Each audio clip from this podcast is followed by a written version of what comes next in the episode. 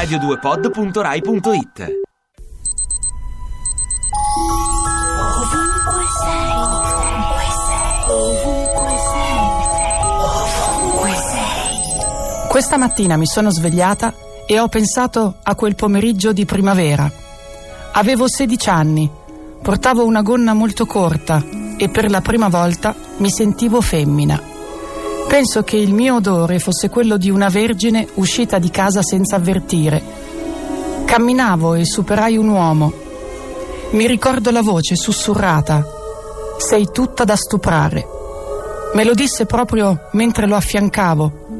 Sulla schiena sentii un brivido di paura, di eccitazione.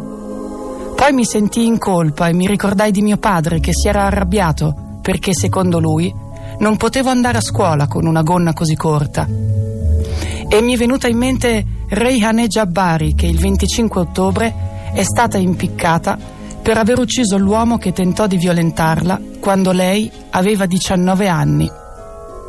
E mi è tornato in mente il suo ultimo messaggio alla madre. Reyhaneh le racconta di quando, in carcere, si taglia i capelli a zero e dice che erano il suo ultimo segno di bellezza. E poi ricorda un poliziotto che il primo giorno la picchia per via delle unghie lunghe e laccate. Secondo Reyhaneh, la bellezza non è fatta per questi tempi. La bellezza dell'aspetto, dei pensieri e dei desideri, la bella calligrafia, neanche la bellezza di una voce. Allora ho deglutito e ho stretto forte gli occhi. Specchio, servo delle mie brame, chi è la più bella del reame? Ti piace Radio 2? Seguici su Twitter e Facebook.